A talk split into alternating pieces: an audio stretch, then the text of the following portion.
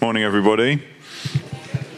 Uh, I think because I'm a bad person, I was too late this morning to get my slides here. So, uh, apologies for me oversleeping. Uh, we are carrying on our series in Acts today, uh, and we're looking at Acts chapter 4. Uh, and it's just a few short verses, uh, Acts chapter 4, verses 32 to 37. And we're looking at the theme of possessions. Oh, look at that. Oh, amazing. Oh, I'd love a clicky thing. Thanks, Chris. How can you say no to an offer like that? Okay. Oh, amazing. Right, there we go. So, all the believers were one in heart and mind. No one claimed that any of their possessions was their own, but they shared everything they had. With great power, the apostles continued to testify to the resurrection of the Lord Jesus. And God's grace was so powerfully at work in them all that there were no needy persons among them. For from time to time, those who owned land or houses sold them, brought the money from the sales, and put it at the apostles' feet, and it was distributed to anyone who had need. Joseph, a Levite from Cyprus, whom the apostles called Barnabas, which means son of encouragement, sold a field he owned and brought the money and put it at the apostles' feet. Okay, there we go. We've got a nice little snapshot there of how the apostles, the early church, um, were living in the sort of first days after uh, Jesus' death, resurrection, and ascension. So they're trying to figure out how to make their way in the world, and this is a little picture of kind of how they were uh, living their lives together. And I guess my first question is um, are we sure that this is actually an example for us to follow? After all, this is written by Luke. Luke's writing as a sort of historian. He's given a history of the early church and um, the things that happened to them this might just be, it's only a few short verses, it might just be an incidental thing about the way that they happen to be living their life. You know, it might be like, I really want to learn how to play guitar like Jimi Hendrix.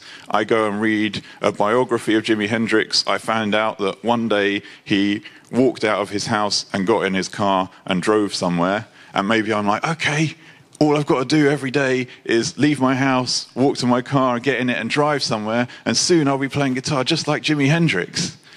That might not actually be the key detail in Acts, it might just be a thing that happened to happen, and we're all getting hit up about five little verses here. Um, but actually, you'll be surprised to learn, because otherwise I'd just sit down and we could finish right there.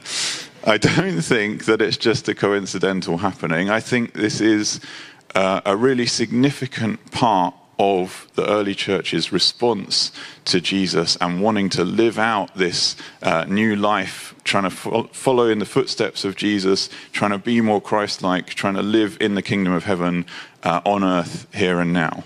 So, the reason I say that, and I don't think this is a coincidence that this is what happened, um, this is the start of Acts. So, what's happening here, as I say, is these disciples, they've been following Jesus around for years. They've been trying to work out if he really is who he says he is.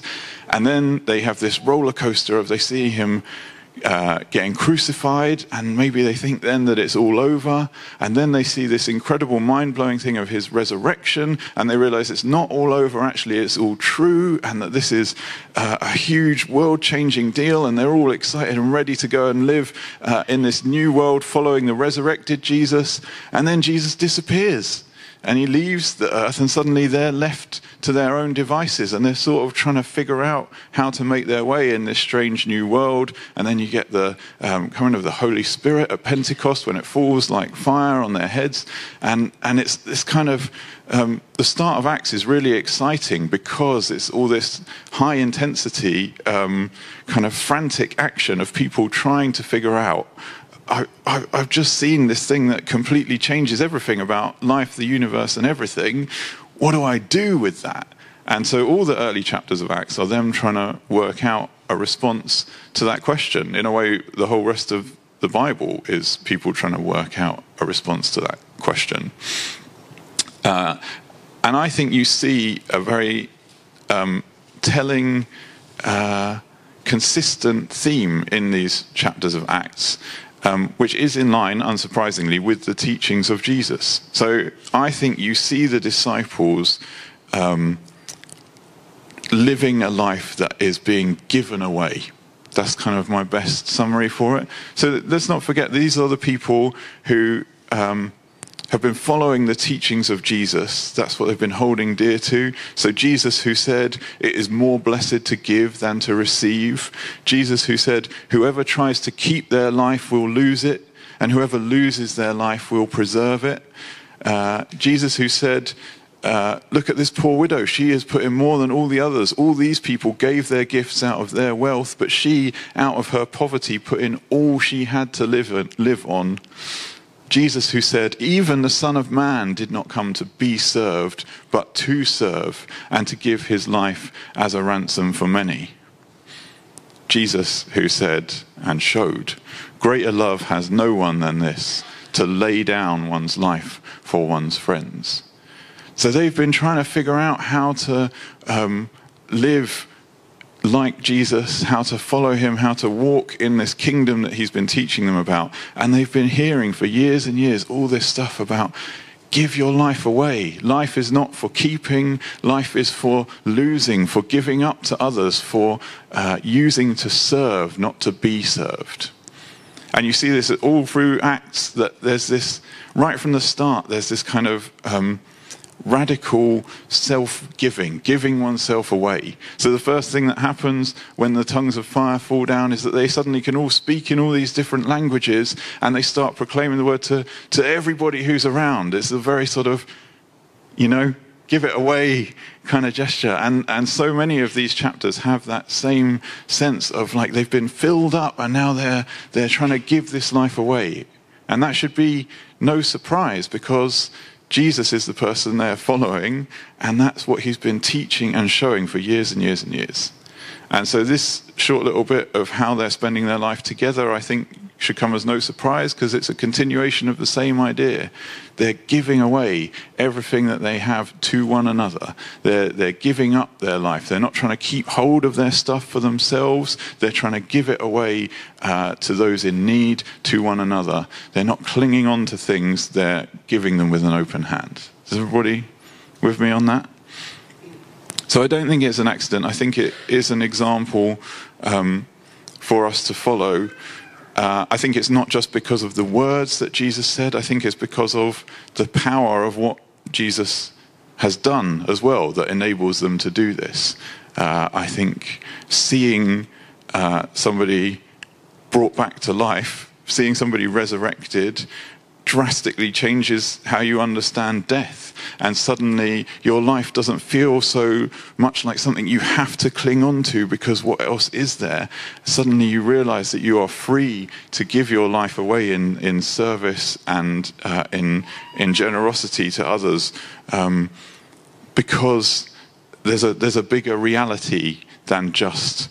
Uh, getting as much stuff as you can for yourself in the however many years you might have on this earth. Uh, I think seeing the way that Jesus was crucified by the people with power and then how he overcomes that power in this totally unexpected way gives you a new outlook on what it means to have power. And suddenly you see this radical power in surrender uh, and in grace and in mercy and in forgiveness. Um, you see that made really real and visible. And suddenly you don't feel like you have to accumulate more power and swords than the Romans so you can overthrow them. You realize that there is a, there's a different power in self sacrifice and surrender and forgiveness and mercy. So I think both in Jesus' words and in what they've seen and in the filling of the Holy Spirit, the disciples are able to live this life of radical Christ likeness, of giving one's life away in service. Um, and I guess, yeah, that's something that we want to um, emulate. That's something that we want to try and do as well because we're in the same situation if we also are claiming that we want to live more like Jesus, to follow his teachings, to live in the reality that he describes, uh, then we're in the same situation as those disciples. Um, and we are called to give our lives away, not cling on to them for ourselves. Uh, and so I think it's not only an example for us to follow, but I think it's an example for us as the church to set. Um, I think it would be a really powerful example for us to set because I think it's a thing that the world needs to hear at the moment. I'm going to talk a little bit um, about the contrast between that Christ likeness that you see in the disciples here uh, and a consumerist mindset. Uh, that's going to be my, my big word. Try and keep them to a minimum, but we'll go with consumerist. Uh, we could talk all day about this, but a consumerist mindset is is what it sounds like is about consuming as much as possible, about acquiring as much stuff for myself, about grasping hold of things, about bringing things in so that I've got them and other people haven't, so that I can build up as much stuff for me as I can. Um, and I think that this this radical contrast between the Christ like self giving and the consumerist self accumulating, taking, getting um, is a really, really, really powerful thing, especially for the world right now. The world right now is locked in a consumerist mindset that is all about getting as much stuff as you can for yourself, and it is disastrous. So many of the problems that are confronting people right here and now, the things that they are feeling as deep anxieties, like we were talking about earlier, deep issues with the world, are because of a consumerist mindset, of an outlook of getting as much as you can so that they don't have it, and building up stuff for ourselves and keeping hold of it. Um, that goes from everything from the way that wealth works in the entire world. We've got this wild system where a huge amount of the world's wealth is with 1% of the population.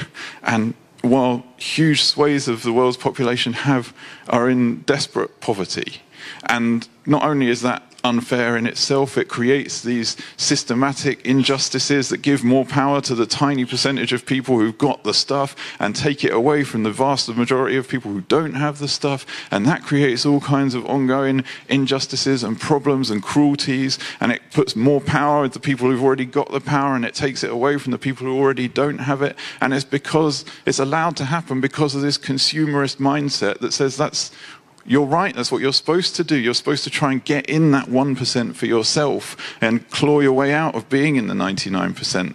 That makes it okay for some people to have like extravagant, vastly, grotesquely, unnecessarily more than anybody could ever need or want, and more than anybody else could ever get or has. That's sort of a consumerist mindset. And we've got, we mentioned it earlier as well, Uh, so much as a cl- like we're in a climate emergency that we've got about five years to drastically get carbon emissions down, or we're going to be seriously we're going to be running out of planet to live on. And that's because of a consumerist mindset in large part if we all lived like the average consumer in America, who are in that top, you know, they're not all in the 1%, but they're all up in the wealthy end globally. If we all lived like an average person in America, we'd need five Earths to sustain it. The amount of stuff it takes up to have that kind of lifestyle would burn through five worlds. We only get away with it at the moment, and we're not even getting away with it because there are so many people who have nothing. But it's this consumer mindset that says you're allowed to, you're supposed to, you're meant to get as much stuff as you can for yourself. We're literally running out of resources to be able to do that. And there's people marching in the streets to protest against all the impacts this is having because we are literally consuming with our consumption the ground on which we stand, and it's running out because of this consumerist mindset. I was looking for some other stats around this. How many things, this one really surprised me, I suppose. How many things do you think there are in an average American household? How many, how many objects, items? Any, any guesses? Give me a number. 120? 800? Thousands? So the stat that I saw said there's 300,000 items in the average American home. I don't know, maybe they're counting like every grain of rice in the bag of rice in the cupboard, I don't know. But it, it is, it's frightening how much we've slipped into this mindset of getting as much stuff as we can. We don't even notice it's happening, and we're literally consuming uh, the, the ground on which we stand. You, you know, we could talk about this all day. There's statistics um, up to your eyeballs for this stuff. 50 million tons of electrical waste get thrown away every single year. And it's, uh, it's waste, it's stuff that we don't need. So a huge amount of food waste we go through every year. Food that we buy and then just chuck away because we decide we don't need it. Because the world is locked in this consumerist mindset that says if you can get some more, you go get it. If you can have some more, you have it. If you've got a problem that needs solving, you buy something to fix it. And it's disastrous. Consumerist mindset uh, is disastrous for justice and it's disastrous for the planet and it's disastrous for just people's character. And so the church should be a really powerful example to set. Christ likeness is an amazing antidote to consumerism as we see here in the disciples and the way that they shared everything they had. That is like the opposite of a consumerist mindset. Instead of saying, I've got a field and I'm going to hold on to it until its value matures and then I can invest it in something else and then that will be worth even more. They sell a field and they use it to help those who are in need. And even if we're not looking at the specifics of what you do with the distribution of wealth, the Christ like mindset of my life has, is here for me to give away in service to others. I don't need to cling on to things for myself. I don't need to get more stuff for me. I look to serve and to bless and to give. It's a radical counter to consumerism. But I think sometimes, if we're honest, not only do we we should have been setting this example for decades, for millennia. People should be looking at the church and seeing this self giving Christ likeness.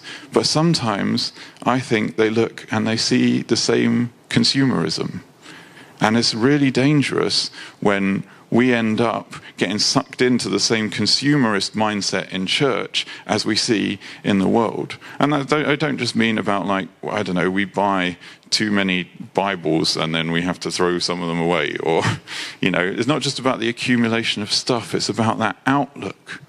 That outlook that says, I need to buy things to fix me. I need to acquire stuff to be okay. I need to get more so that other people don't have it. All of that stuff in the consumerist mindset is really toxic and it does sneak into the church in different ways. Um, every time we paint a picture of like, you just need to do this, this, and this, and then everything will be okay and happy and rosy. That's a consumerist mindset because it's the same basis on which like a perfume advert works. It says you've got this problem. Your life is not as great as it could be because of this and this and this. If you just buy this perfume if you just get this new moisturizing shave gel if you just get this new digital reversible wig whatever it is. Like if you just get this thing then those issues that you've got will go away is solving things by consumption. And sometimes we fall into the same mindset. If you just consume my kind of church instead of their kind of church, then your problems will go away. If you just do this, this, and this, then everything will be happy and rosy and peachy. Is a consumerist mindset, not the radical Christ likeness that says you have to take up your cross daily and follow me and lose your life in service of others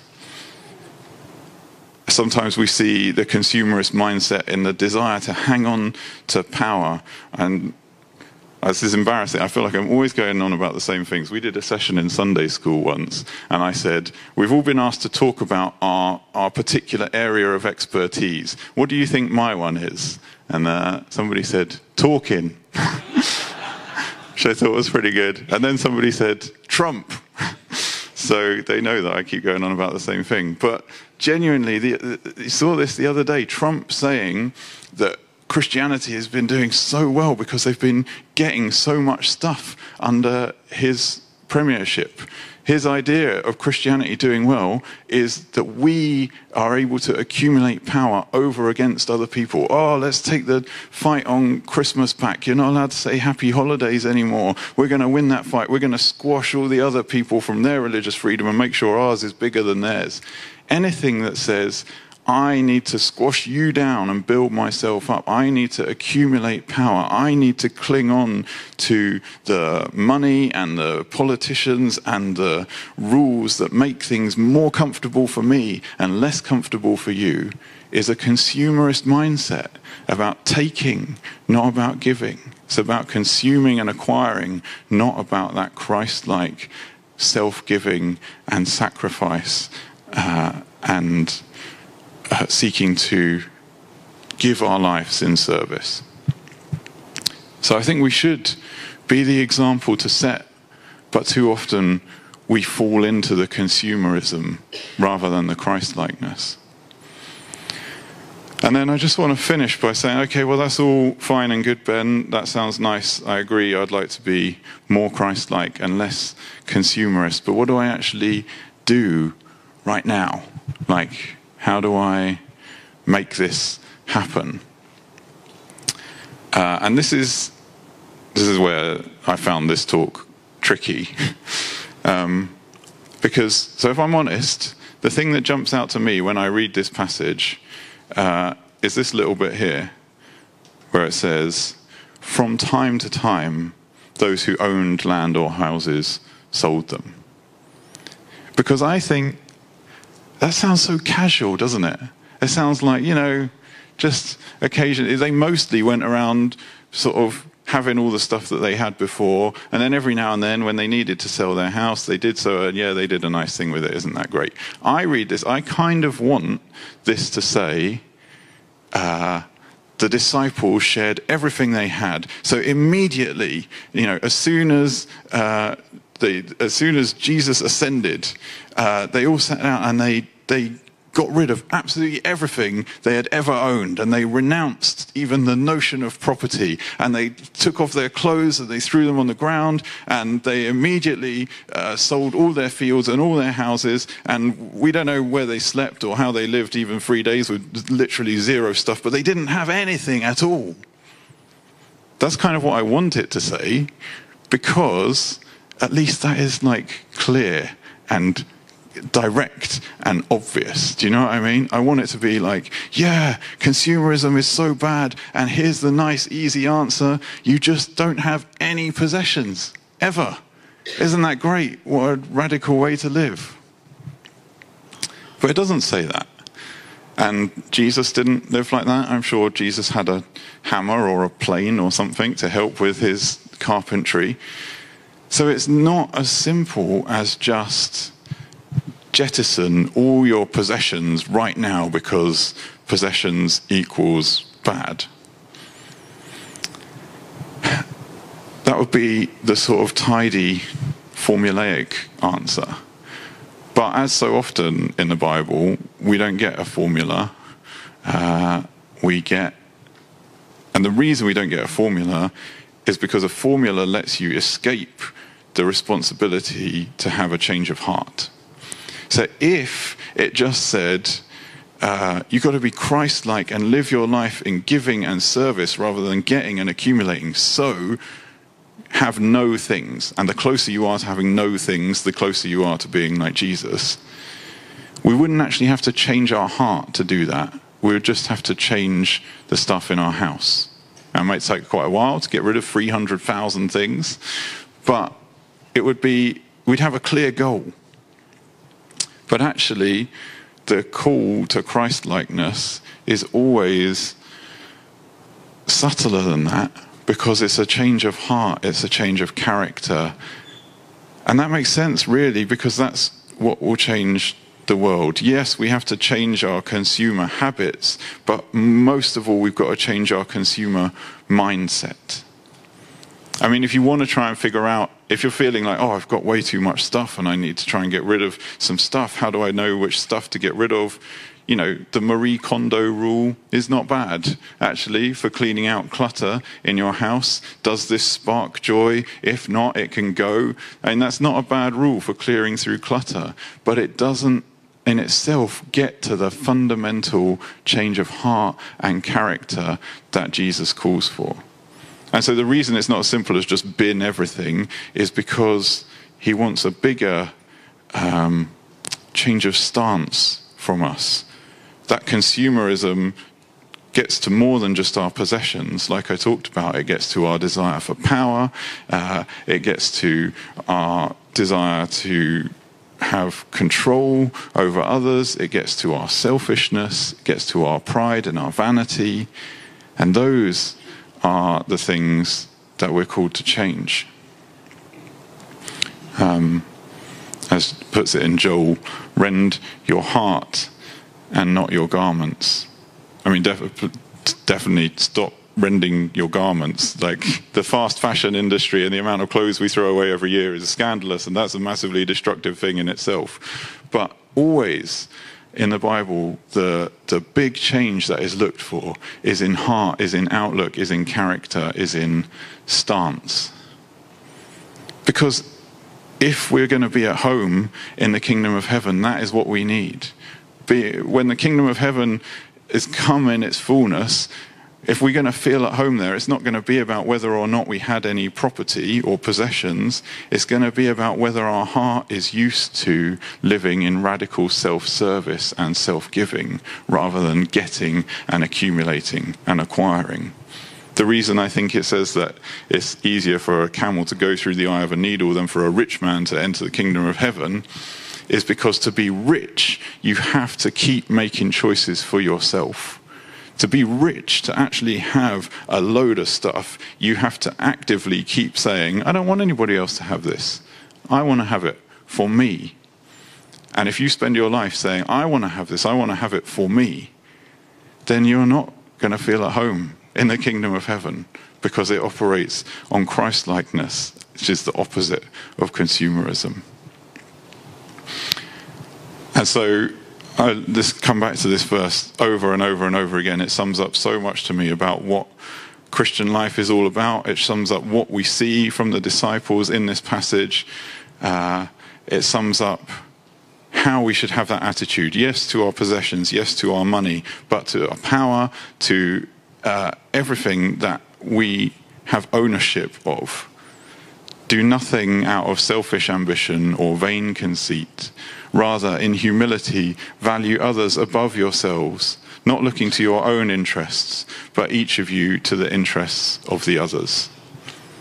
That's exactly what the disciples do uh, in this short passage here, when they're trying to figure out their life together, they look to the interests of others ahead of themselves. It's exactly the same call for us today because we're trying to do the same thing. We're trying to follow the same Christ, the same kingdom of heaven, trying to get ourselves into the same Christ like attitude. So it doesn't have a neat, tidy, go home right now this afternoon and get rid of this, this, this, and this from your house because it's too much.